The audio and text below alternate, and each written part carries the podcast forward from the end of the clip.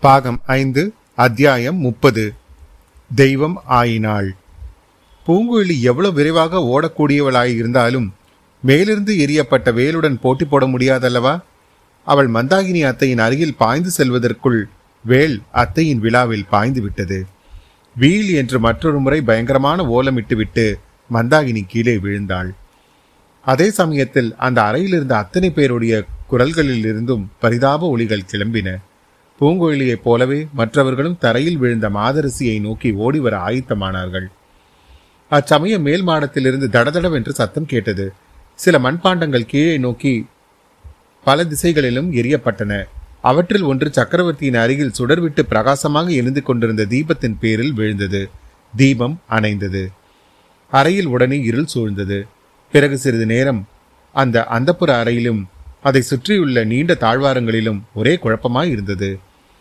திடுதிடுவென்று மனிதர்கள் அங்கும் இங்கும் வேகமாக ஓடி அந்த காலடி ஓசைகள் எங்கும் கேட்டுக்கொண்டிருந்தன விளக்கு விளக்கு என்று சின்ன பழுவேட்டரையர் கர்ஜனை குரல் அலறியது. ஐயோ என்று ஒரு குரல் அலரும் சட்டம் கேட்டது. அது மகாராணியின் குரல் போலிருக்கவே எல்லோருடைய நெஞ்சங்களும் திடுக்கிட்டு உடல்கள் பதறின. இத்தனை குழப்பங்களுக்கிடையே பூங்குழலி அவளுடைய அத்தை மந்தாகினி விழுந்த இடத்தை குறிவைத்து ஓடி அடைந்தாள். அத்தையை அவளுக்கு முன் யாரோ தூக்கி மடியின் மேல் போட்டுக் கொண்டிருப்பதை உணர்ந்தாள். இதயத்தை பிளக்கும்படியான சோகத்தோணியில் விம்மும் குரலும் அழுகை குரலும் சேர்ந்து அவள் காதில் விழுந்தன. வாசற்படி அருகில் யாரடா அவன்? ஓடாதே நில்! என்று சின்ன பழுவேட்டரையர் கூச்சலிட்டார். ஓடியவன் யாராய் இருக்கும் என்று பூங்குழலி ஊகித்துக் கொண்டாள். அச்சமயம் இரண்டு தாதி பெண்கள் தீபங்களுடன் வந்து அந்த அறையில் பிரவேசித்தார்கள். தீப வெளிச்சத்தில் தோன்றிய காட்சி யாருமே பார்க்க முடியாத அதிசய காட்சியாய் இருந்தது. மூன்று வருஷங்களாக காலை ஊன்றி நடந்தறியாமல் இருந்த சக்கரவர்த்தி கால்களின் சக்தியை அடியோடு இழந்து விட்டிருந்த சுந்தர சோழ மன்னன் தாம் படுத்திருந்த கட்டிலிலிருந்து இறங்கி நடந்து வந்து மந்தாகினியின் அருகில் உட்கார்ந்திருந்தார். அவர் அருகில் இளவரசரும் இருந்தார். மந்தாகினியின் விழாவில் ஒரு பக்கத்தில் பாய்ந்து இன்னொரு பக்கம் வெளிவந்திருந்த வேலின் முனையில் இருந்து ரத்தம் கசிந்து கொண்டிருந்தது. சக்கரவர்த்தி படுத்திருந்த கட்டிலின் அருகில் மலைமான் மகள் வானமாதேவி காணப்பட்டாள். அவளுக்கு அருகில் சக்கரவர்த்தி தலை வைத்து சாய்ந்திருந்த தலையணியில் ஒரு கூரிய கத்தி சொருகப்பட்டிருந்தது. விளக்கு வந்ததும் மகாராணி கட்டிலை வெறிக்க பார்த்துவிட்டு கரை காணாத அதிசயம் ததும்பிய கண்களினால் சக்கரவர்த்தி கீழே உட்கார்ந்திருந்ததை பார்த்தாள். அப்போது பொன்னியின் செல்வர் மந்தாகினியின் தலையை மெல்ல தூக்கி சக்கரவர்த்தியின் மடியில் வைத்தார். இளவரசர் அருள்மொழிவர்மனின் கண்களிலிருந்து கண்ணீர் தார தாரையாக வழிந்து கொண்டிருந்தது. சக்கரவர்த்தியோ விம்மி விம்மி அழுது கொண்டிருந்தார். இவ்வளவையும் பூங்கொழி ஒரு கண நேரத்தில் பார்த்தாள். மறுகணத்திலேயே அங்கு நடந்த சம்பவங்களையெல்லாம் ஒருவாறு ஊகித்து தெரிந்து கொண்டாள். மேலிருந்து வேலை எறிந்தவன் அதை ஊமை ராணி தடை செய்து விட்டதை கவனித்திருக்கிறான். உடனே மேலிருந்து தட்டு முட்டு சாமான்களை எடுத்தெறிந்து விளக்கை அணைத்து விட்டிருக்கிறான். அப்போது ஏற்பட்ட இருட்டில் கீழே குதித்து இறங்கி கட்டிலில் சக்கரவர்த்தி படுத்திருப்பதாக எண்ணி கத்தியினால் குத்திவிட்டு ஓடியிருக்கிறான். சக்கரவர்த்திக்கு ஆபத்து என்று அறிந்து கட்டிலின் அருகில் ஓடிய மகாராணியை தள்ளிவிட்டு போயிருக்கிறான். அப்போதுதான் மகாராணி ஐயோ என்று கதறி இருக்கிறாள் பின்னர் அச்சதிகாரன் வாசற்படியின் பக்கம் ஓடி அங்கே அச்சமயம் பிரவேசித்துக் கொண்டிருந்த சின்ன பழுவேட்டரையரும் தள்ளிவிட்டு ஓடியிருக்க வேண்டும். இவ்வளவையும் பூங்கொழி ஊகித்து தெரிந்து கொண்டாள். இந்த பாதக செயலை செய்து தப்பி ஓடியவனை தொடர்ந்து போய் பிடிக்க வேண்டும் என்று எண்ணம் அவள் மனதில் ஒரு பக்கத்தில் உதயமாயிற்று. அதை காட்டிலும் தன் அத்தையின் இறுதி நெருங்கிவிட்டது என்ற நினைவு அவள் உள்ளத்தில் பெருங்கொந்தளிப்பை உண்டாக்கியது. ஆகையினால் மந்தாகினி சக்கரவர்த்தியின் மடியில் தலைவைத்து படுத்திருப்பதையும் பொருட்படுத்தாமல் அவள் அருகில் செ மண்டியிட்டு உட்கார்ந்து அத்தை அத்தை என்று கதறினாள். ஐயோ நீ சொன்னது உண்மையாகி விட்டதே. பாவி நான் உன்னை தனியாக விட்டுவிட்டு போனேனே என்று அழுது புலம்பினாள். ஆனால் மந்தாகினியோ அவள் இருந்த பக்கம் திரும்பி பார்க்கவே இல்லை. அவளுடைய கண்கள் சக்கரவர்த்தியின் திருமுகத்தை ஆவலுடன் அண்ணாந்து பார்த்த வண்ணம் இருந்தன. ஏன் அவளுடைய கரத்தை பிடித்துக்கொண்டு கண்ணீர் உகத்த இளவரசர் மீதோ அவளுடைய கவனம் செல்லவில்லை. மீது கூட அவளது கவனம் செல்லவில்லை. பூங்கொழியை கவனிப்பது எப்படி? பூங்கொழி மேலும் புலம்பத் தொடங்கிய போது இளவரசர் தமது விம்மலை அடக்கிக் கொண்டு சமுத்திரகுமாரி இது என்ன? உன்னை நீ மறந்து விட்டாயா நீ இருக்கும் இடத்தை மறந்து விட்டாயா என்று சொல்லிக்கொண்டே எழுந்தார். பூங்கொழியும் சிறிது வெட்கமடைந்தவளாக துயரத்தை அடக்கிக் கொண்டு எழுந்து நின்றாள். அரசே எனக்கு என் அத்தையை தவிர இவ்வுலகில் யாரும் கதி இல்லை என்று விம்மினாள். இளவரசர் தமது கண்களில் பொங்கி வந்த கண்ணீரை துடைத்துக்கொண்டே பூங்கொழி அவள் உனக்கு அத்தை. ஆனால் எனக்கு என் பெற்ற தாயை காட்டிலும் பந்தின் மடங்கு மேலான தாய். அழைத்து வர சொல்லி உன்னை அனுப்பி வைத்தாள். ஆயினும் என் முகத்தை அவள் ஏறிட்டு கூட பார்க்கவில்லை. இதன் காரணத்தை அறிந்தாயா? முப்பது வருஷங்களுக்கு முன்னால் பிரிந்த என் தந்தையும் தாயும் இன்று சேர்ந்திருக்கிறார்கள். அவர்களுக்கு மத்தியில் தடையாக நிற்பதற்கு நாம் யார்? என்று கூறிவிட்டு மகாராணி உள்ளிட்ட எல்லோரையும் ஒரு தடவை இளவரசர் கூர்ந்து பார்த்தார். மீண்டும் பூங்கோழியை நோக்கி பெண்ணே முன்னேயும் சில சமயம் நீ எனக்கு உதவி செய்திருக்கிறாய். இந்த உதவியெல்லாம் அவ்வளவு முக்கியமானதல்ல. இன்றைக்கு என் தாயும் தந்தையும் ஒன்று சேரும் காட்சியை பார்க்கும் பாக்கியம் எனக்கு கிடைக்கும்படி செய்தாய். இதை நான் என்றும் மறக்க மாட்டேன். சமுத்திரகுமாரி உன் அத்தை இன்று எவ்வளவு மகத்தான புண்ணியத்தை கட்டிக்கொண்டாள் என்பதை எண்ணிப்பார். சதிகாரனுடைய கொலைவேல் என் தந்தையின் மேல் படாமல் காப்பாற்றினாள். அந்த வேலை தன் உடம்பில் பாயும்படியும் செய்து கொண்டாள். தன் உயிரை கொடுத்து சக்கரவர்த்தியின் உயிரை காப்பாற்றினாள். ஒரு முறை அல்ல இருமுறை அவரை காப்பாற்றினாள். உன் அத்தையின் மீது வேல் பாய்ந்ததை கண்டதும் மூன்று வருஷமாய் சக்தி எழுந்திருந்த என் தந்தையின் கால்களில் மீண்டும் சக்தி வந்தது. அவர் கட்டிலிலிருந்து எழுந்து வந்தார். அதனால் மறுபடியும் அவர் உயிர் தப்பியது. சதிகாரன் அவனுடைய குறி தப்பிவிட்டதாக எண்ணி விளக்கை அணைத்துவிட்டு கீழே குதித்து வந்து மீண்டும் அவனுடைய பாதக தொழிலை செய்ய பார்த்தான். ஆனால் சக்கரவர்த்தி எழுந்து விட்டதால் அவனுடைய நோக்கம் நிறைவேறவில்லை. அதோ என்னை பெற்ற தாய் மலைமான் குமாரி கரைகானா வியப்புடன் நிற்பதை பார். உன் அத்தையின் மீது வேல் பாய்ந்ததை என்னை பெற்ற தாய் பார்த்தாள். மறுபடியும் அந்த கொலைகாரன் தன் சதி தொழிலை செய்யலாம் என்று எண்ணி அவள் ஓடி வந்தாள். அத்தை செய்த உயிர் தியாகத்தை தானும் செய்ய வேண்டும் என்று எண்ணினாள். என் தந்தையை தன் உடலினால் மறைத்து அவர் மீது விழும் அடுத்த ஆயுதத்தை தான் தாங்கிக் கொள்ள வேண்டும் என்று நினைத்தாள். கட்டிலில் என் தந்தையை காணாதிருக்கவேதான் ஐயோ என்று அலறியிருக்கிறாள்.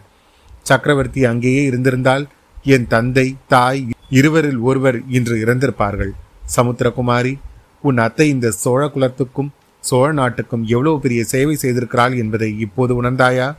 சதிகாரனுடைய ஆயுதத்தினால் சக்கரவர்த்தி மாண்டிருந்தால் சோழ சாம்ராஜ்யம் சின்னாபின்னமாக்கப்பட்டிருக்கும் பழுவேட்டரையர் குலத்துக்கு என்றென்றும் மாறாத பழிசொல் ஏற்பட்டிருக்கும். என் தந்தையின் உயிரையும் தாயின் உயிரையும் மட்டுமல்ல பழுவேட்டரையரின் குலப்பெயரையும் காப்பாற்றினாள். சோழ நாட்டுக்கே பெரும் விபத்து நேராமல் காப்பாற்றினாள். சோழ வம்சத்துக்கே குலதெய்வமானாள். பூங்கொழி உன் அத்தைக்காக இனி நான் ஒரு சொட்டு கண்ணீர் கூட விடப்போவதில்லை. அவளுக்காக நீயும் அழ வேண்டியதில்லை. வேறு யாரும் துக்கப்பட வேண்டியதில்லை. இத்தகைய தெய்வ மரணம் யாருக்கு கிடைக்கும்? முப்பது வருஷங்களாக பிரிந்திருந்த பதிக்காக உயிரை கொடுக்கும் பாக்கியம் யாருக்கு கிடைக்கும்? அவருடைய மடியிலேயே தலையை வைத்துக்கொண்டு நிம்மதியாக உயிரை விடும் பேறு யாருக்கு கிடைக்கும்? என்று கூறிவிட்டு இளவரசர் மீண்டும் ஒருமுறை சுற்றுமுற்றும் பார்த்தார். அந்த அறையிலும் வாசற்படி அருகிலும் நின்றவர்கள் அனைவரும் தம்முடைய வார்த்தைகளை கேட்டுக்கொண்டிருந்தார்கள் என்பதை பார்த்து கொண்டார். மேலும் கூறினார் பூங்கோழி உன் அத்தை இறந்துவிட்டால் நீ அனாதை ஆகிவிடுவாய் என்று அஞ்ச வேண்டாம். நீ இன்று செய்த உதவியை நான் என்றும் மறக்க மாட்டேன். உன்னிடம் என்னென்றும் நன்றியுள்ளவனாய் இருப்பேன். நான் ஒருவேளை மறந்துவிட்டாலும் சின்ன பழுவேட்டரையர் மறக்க மாட்டார். உன் அத்தையும் நீயும் இன்று அவருக்கு எத்த எத்தகைய உதவி செய்திருக்கிறீர்கள்? சக்கரவர்த்தியின் மீது வேலோ கத்தியோ பாய்ந்திருந்தால் உலகம் என்ன சொல்லியிருக்கும்? தஞ்சை கோட்டை தளபதியான பழுவேட்டரையரையும் அந்த பாதக செயலுக்கு உடந்தை என்று ஊரார் உலகத்தினர் சொல்லுவார்கள். கோட்டை வாசலில் கொடும்பாலூர் வேலர் வேறு காத்திருக்கிறார். பழுவூர் குலத்தை அடியோடு ஒழித்து கட்டுவதற்கு அவருக்கு வேண்டிய காரணம் கிடைத்திருக்கும். அவ்வளவு ஏன்? இன்றைக்கு நான் உன் உதவியினால் கோட்டைக்குள் வராமல் போயிருந்தால் கோட்டை தளபதியின் மேல் எனக்கு கூட தான் சந்தை உதித்திருக்கும். ஆகையால் சின்ன பழுவேட்டரையர் மற்ற எல்லோரையும் விட உன்னிடம் அதிக நன்றி செலுத்த வேண்டும். அவரிடம் நீ என்ன பரிசு கேட்டாலும் கொடுப்பார். அவருடைய சொத்திலே பாதியை கேட்டாலும் கொடுத்து விடுவார். இவ்வாறு இளவரசர் கூறிய போது சின்ன பழுவேட்டரையரை பார்த்து கொண்டிருந்தார். அவருடைய கடமையை அவர் சரிவர நிறைவேற்றவில்லை என்பதை அவருக்கு உணர்த்த விரும்பியே மேற்கொண்டவாறு பேசினார். அதை சின்ன பழுவேட்டரையர் அறிந்து கொண்டார் என்பதை அவருடைய முகத்தில் தோன்றிய வேதனை நன்கு எடுத்து காட்டியது. அவருடைய முகத்தில் சாதாரணமாக குடிக்கொண்டிருந்த கம்பீர தோற்றம் போய்விட்டது. யாரையும் லட்சியம் செய்யாத எதற்கும் அஞ்சாத வீர பெருமிதத்தின் அறிகுறி இப்போது அவர் முகத்தில் இல்லவே இல்லை. போர்க்களத்திலிருந்து புறமுதுகிட்டு ஓடி வந்த வீரன் ஒருவன் பலர் ஏசும்படியாக இந்த உயிரை காப்பாற்றிக் கொண்டு வந்ததில் என்ன பயன் என்று வெட்கி மாழ்க்கும் பாவனை அவருடைய முகத்தில் இப்போது காணப்பட்டது. இளவரசர் முதலில் கூறியதை எல்லாம் கேட்டு உள்ளமும் உடலும் உருகி நெகிழ்ந்து கொண்டிருந்த பூங்கொழி அவர் பரிசை பற்றி சொன்னதும் பழைய ஆக்ரோஷம் கொண்ட சமுத்திரகுமாரியாக மாறிவிட்டாள். இளவரசே எனக்கு யாருடைய நன்றியும் தேவையில்லை பரிசும் வேண்டியதில்லை. எனக்கு தஞ்சமளிக்க சமுத்திரராஜா இருக்கிறார். என் படகும் கால்வாய் முனையில் பத்திரமாய் இருக்கிறது. இதோ நான் புறப்படுகிறேன். ஒருவேளை என் அத்தை உயிர் பிழைத்தால் இல்லை. அது வீண் ஆசை. காலையிலே என் அத்தை செத்து விட்டாள் வரப்போவதை உணர்ந்துதான் சொன்னாள். இனி அவள் பிழைக்கப் போவதில்லை. எனக்கு இங்கே வேலையும் இல்லை. என்றாவது ஒரு நாள் தாங்களும் கொடும்பாலூர் இளவரசியும் கோடிக்கரைக்கு வந்தாள் என்று கூறி பூங்குழலி வானதி இருந்த இடத்தை நோக்கினாள். அந்த பெண் அகல விரிந்த கண்களினால் தன்னையும் இளவரசரையும் பார்த்து கொண்டிருப்பதை கவனித்தாள். சீச்சி இது என்ன ஆசை? நான் போகிறேன் என்று கூறிவிட்டு வாசற்படியை நோக்கி விரைந்து நடந்தாள். இதுவரையில் திக்பிரமை கொண்டவளைப் போல் நின்றிருந்த வானதிக்கு அப்போதுதான் சிறு தன்னுணர்வு வந்தது. அவள் பூங்குழலின் அருகில் வந்து என் அருமை தோழி நீ எங்கே போகிறாய்? நானும் உன்னை போல் அனாதைதான் என்று மேலும் பேசுவதற்குள் பூங்குழலி குறுக்கிட்டாள். தேவி நான் தங்கள் அருமை தோழியும் அல்ல தாங்கள் என்னை போல் அனாதையும் அல்ல. சீக்கிரத்தில் பழையாற இளைய பிராட்டி வந்து விடுவார் என்றாள். வானதிக்கு அப்போதுதான் உண்மையில் இளைய பிராட்டியின் நினைவு வந்தது. ஐயோ அக்காவுக்கு இங்கு நடந்ததெல்லாம் ஒன்றும் தெரியாதே செய்தி சொல்ல அனுப்ப வேண்டுமே என்றாள். அதற்கும் ஒரு கவலையா கோட்டை வாசலில் தங்கள் பெரிய தகப்பனார் இருக்கிறாரே அவரிடம் சொன்னால் செய்தி அனுப்புகிறார் என்று கூறிவிட்டு பூங்குழலி வழிமறிப்பவள் போல் நின்ற வானதியை கையினால் சிறிது நகர்த்துவிட்டு மேலே சென்றாள். வாசற்படிக்கு அருகில் சின்ன பழுவேட்டரையர் மறுபடியும் அவளை வழிமறித்து நிறுத்தினார். பெண்ணே பொன்னியின் செல்வர் கூறியதெல்லாம் நான் கேட்டுக்கொண்டுதான் இருந்தேன். அவர் கூறியது முற்றிலும் உண்மை. பழுவூர் குலத்துக்கு அழியாத அவகீர்த்தி உண்டாக்காமல் நீ காப்பாற்றினாய். உனக்கு நான் அளவில்லாத நன்றி கடன் பட்டிருக்கிறேன். நீ என்ன பரிசு வேண்டும் என்று கேட்டாலும் தருகிறேன் என்றார். பூங்கொழி துயர புன்னகையுடன் தளபதி இங்குள்ளவர்களில் சிலருக்கு சக்கரவர்த்தி உயிர் பிழைத்திருந்ததில் சந்தோஷம். சிலருக்கு அவர் நடமாடும் சக்தி பெற்றதில் சந்தோஷம். இன்னும் சிலருக்கு பழுவேட்டரையர் குலம் அபகீர்த்திக்கு உள்ள உள்ளாகாததில் மகிழ்ச்சி. என் அத்தைக்கு நேர்ந்த துயர மரணத்தை பற்றி யாரும் கவலைப்பட்டதாக எனக்கு தெரியவில்லை. நானாவது அதை பற்றி கவலைப்பட வேண்டாமா? என் அத்தையை கொன்றவன் எங்கே போனான் என்று தேடி கண்டுபிடிக்க பார்க்கிறேன். தயவு செய்து எனக்கு வழியை விடுங்கள் என்றாள். பூங்கொழியின் இந்த வார்த்தைகள் கோட்டை தளபதி காலாந்த கண்டகரை தூக்கி வாரப்போட செய்துவிட்டது. பெண்ணே உன்னிடம் நான் தோற்கிறேன். கொலைகாரனை விட்டுவிட்டு சும்மா நின்று கொண்டிருக்கிறேன். அவனை கண்டுபிடிக்காவிட்டால் சக்கரவர்த்தி பிழைத்திருந்ததினால் மட்டும் என் பழி தீர்ந்து விடாது. உன் வார்த்தைகளில் நான் அவநம்பிக்கை கொண்டதே தவறு. கொலைகாரன் எங்கே போயிருப்பான்? என்னை தள்ளிவிட்டு ஓடினான். ஆம் சுரங்க வழிக்குத்தான் போயிருப்பான். வா எனக்கு உதவியாக நீயும் என் கூட வா. வேறு யாரையும் அழைத்து போக விருப்பமில்லை. அவன் மட்டும் என்னிடம் அகப்படட்டும். என்ன செய்கிறேன் பார். இவ்விதம் சொல்லிக்கொண்டே சின்ன பழுவேட்டரையர் தம் இரும்பு கையினால் பூங்கொழிலையும் பிடித்து இழுத்து கொண்டு சிற்ப மண்டபத்தை நோக்கி விரைந்து சென்றார். அந்த அறையில் இருந்த மற்ற எல்லோரும் அப்படி அப்படியே நின்றார்கள். இளவரசர் விருப்பத்தை அறிந்து கொண்டு சக்கரவர்த்தியின் அருகில் போகாமல் தூரத்தில் ஒதுங்கி நின்றார்கள். எல்லோருடைய கண்கள் மட்டும் எல்லோருடைய கண்கள் மட்டும் சக்கரவர்த்தியின் பேரிலும் அவர் மடியில் தலை வைத்து படுத்திருந்த மாதரசியின் பேரிலும் இருந்தன. ஆனால் சுந்தர சோழரும் மந்தாகினியும் ஒருவரோடு ஒருவர் பரிபூர்ணமாய் கலந்து போயிருந்தார்கள். மற்றவர்களை பற்றி என்னமே அவர்களுடைய நெஞ்சில் புகுவதற்கு இடம் இருக்கவில்லை முப்பது வருஷத்து வாழ்க்கையை சில நிமிஷ நேரத்தில் நடத்த முடியுமா என்பது பற்றி மனோதத்துவ விற்பனர்கள் பொதுமுறையில் என்ன சொல்லுவார்களோ தெரியாது. ஆனால் சுந்தர சோழரும் மந்தாகினியும் அந்த சில நிமிஷ நேரத்தில் பன்னெடுங்கால வாழ்க்கையை நடத்தினார்கள் என்பதில் சந்தேகம் சிறிதும் இல்லை. முப்பது வருஷத்தில் ஒருவருக்கொருவர் பேசக்கூடியதையெல்லாம் அவர்கள் பேசிக் கொண்டார்கள். மந்தாகினி தனக்குரிய நயன பாஷையின் மூலமாகவே பேசினாள். சுந்தர சோழர் பெரும்பாலும் அந்த பாஷையை அறிந்து கொண்டார். இளம் பிராயத்தில் பூதத்தீவிலே அவர் சில மாத காலம் மந்தாகினியுடன் சொர்க்க வாழ்க்கை நடந்து கொண்டிருந்த காலத்தில் அவளுடைய சமங்கை பாஷையும் நன்கு தெரிந்து கொண்டிருந்தார்.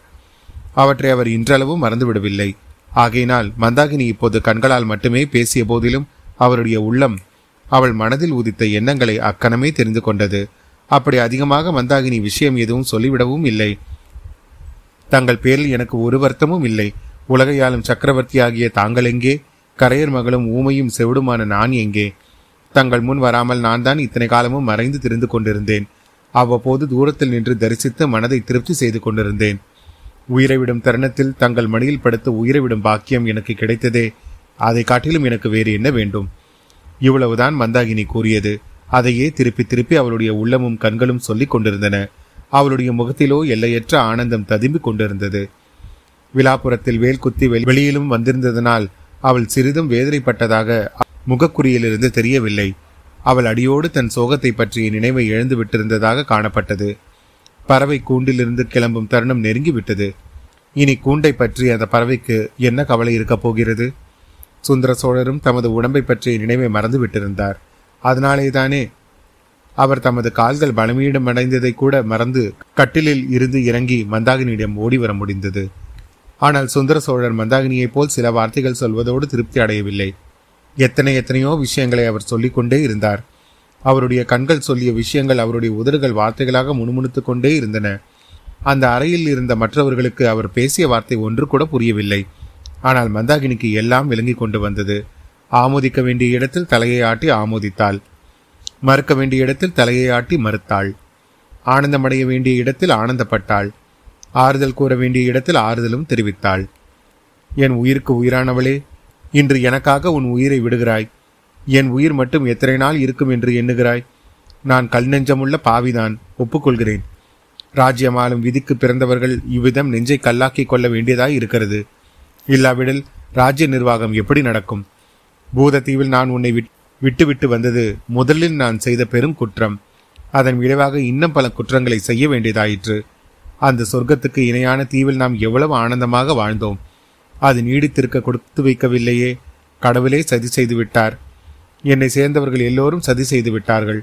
யுவராஜ்ய பட்டாபிஷேகம் ஆனதும் உன்னை தேடி வரவேண்டும் என்று இருந்தேன். உன்னை தேடி கோடிக்கரை வரையில் ஓடி வந்தேன்.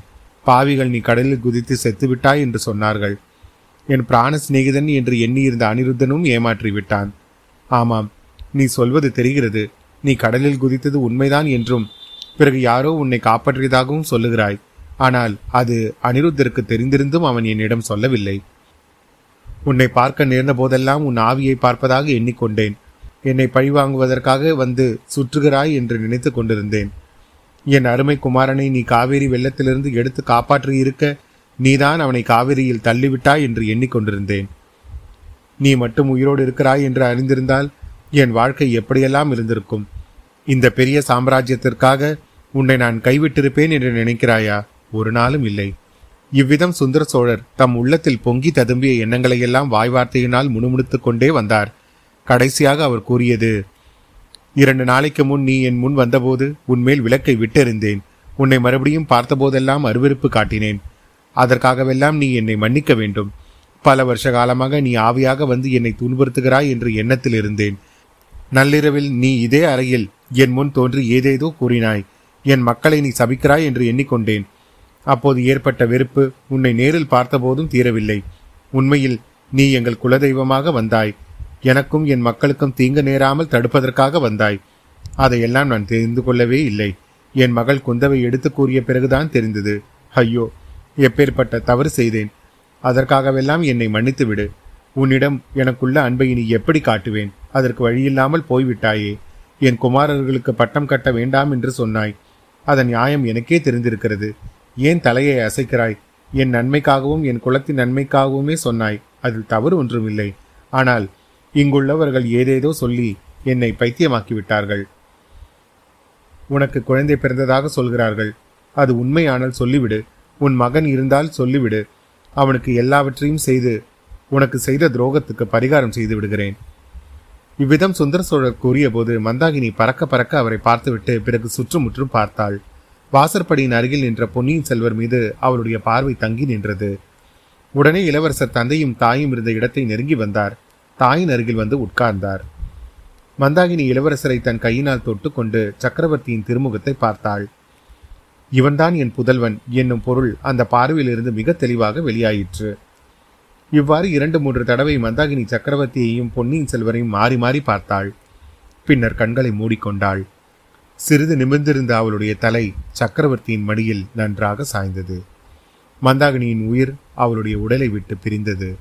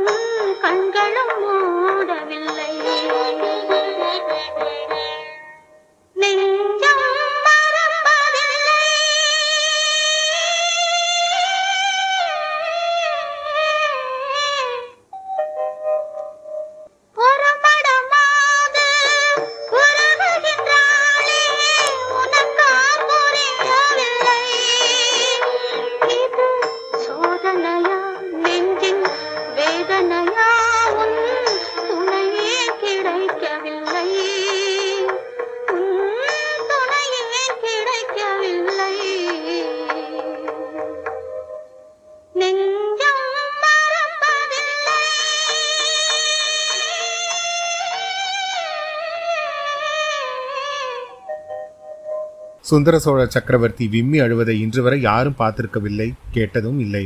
அன்றைக்கு அவர் ஓ என்று கதறி அழுததை பார்த்தும் கேட்டும் எல்லோரும் திகைத்து போனார்கள். இளவரசர் அருள்மொழிவர்மன் மட்டுமே மனத்தெளிவுடன் இருந்தார். அவர் சக்கரவர்த்தியை பார்த்து கூறினார் தந்தையே என் அன்னையின் மரணத்துக்காக தாங்கள் வருந்து வேண்டியதில்லை. அவர் மரணம் அடையவே இல்லை. தெய்வமாக அல்லவோ மாறியிருக்கிறார். என்றென்றைக்கும் நம் சோழ வம்சத்துக்கு அவர் குலதெய்வமாக விளங்கி வருவார் என்றார். ஆயினும் சுந்தர சோழர் விம்மி அழுவது நின்றபாடில்லை. மந்தாகினியின் மரணத்திற்காகத்தான் அழுதாரா? அல்லது அதே சமயத்தில் வெகு தூரத்தில் நடந்த இன்னொரு துயர சம்பவத்தின் அதிர்ச்சி அவர் உள்ளத்தில் தோன்றியதனால் அழுதாரா என்று சொல்ல முடியுமா? இளவரசர் அருள்மொழிவர்மன் கூறிய தேரல் மொழி மட்டும் உண்மையாயிற்று. பொன்னியின் செல்வர் பிற்காலத்தில் ராஜராஜ சோழன் என்ற பெயருடன் சிங்காதனம் ஏறியபோது ஈழத்து ராணி என்று அவர் அழைத்த மந்தாகினி தேவிக்காக தஞ்சையில் ஒரு கோயில் எடுப்பித்தார். அது சில காலம் சிங்கள நாச்சியார் கோயில் என்ற பெயருடன் பிரபலமாக விளங்கி வந்தது. நாளடைவில் அதன் பெயர் திரிந்து சிங்காச்சியார் கோயில் என்று ஆயிற்று. இன்றைக்கும் தஞ்சை நகரின் ஒரு பகுதியில் சிங்காச்சியார் கோயில் என்ற பெயருடன் ஒரு சிறிய சிதலமான கோயில் இருந்து வருவதை தஞ்சை செல்பவர்கள் விசாரித்து தெரிந்து கொள்ளலாம். அந்த கோயில் இன்னும் இப்பொழுது இருக்கிறதா என்று கேட்டால் அதற்கு எனக்கு பதில் தெரியாது. தெரிந்தவர்கள் அறிந்து சொல்லலாம். அத்தியாயம் முப்பது நிறைவடைகிறது. மீண்டும் உங்களை அடுத்த அத்தியாயத்தில் சந்திக்கும் வரை உங்களிடமிருந்து விடைபெறுவது உங்கள் அசோக். நன்றி வணக்கம்.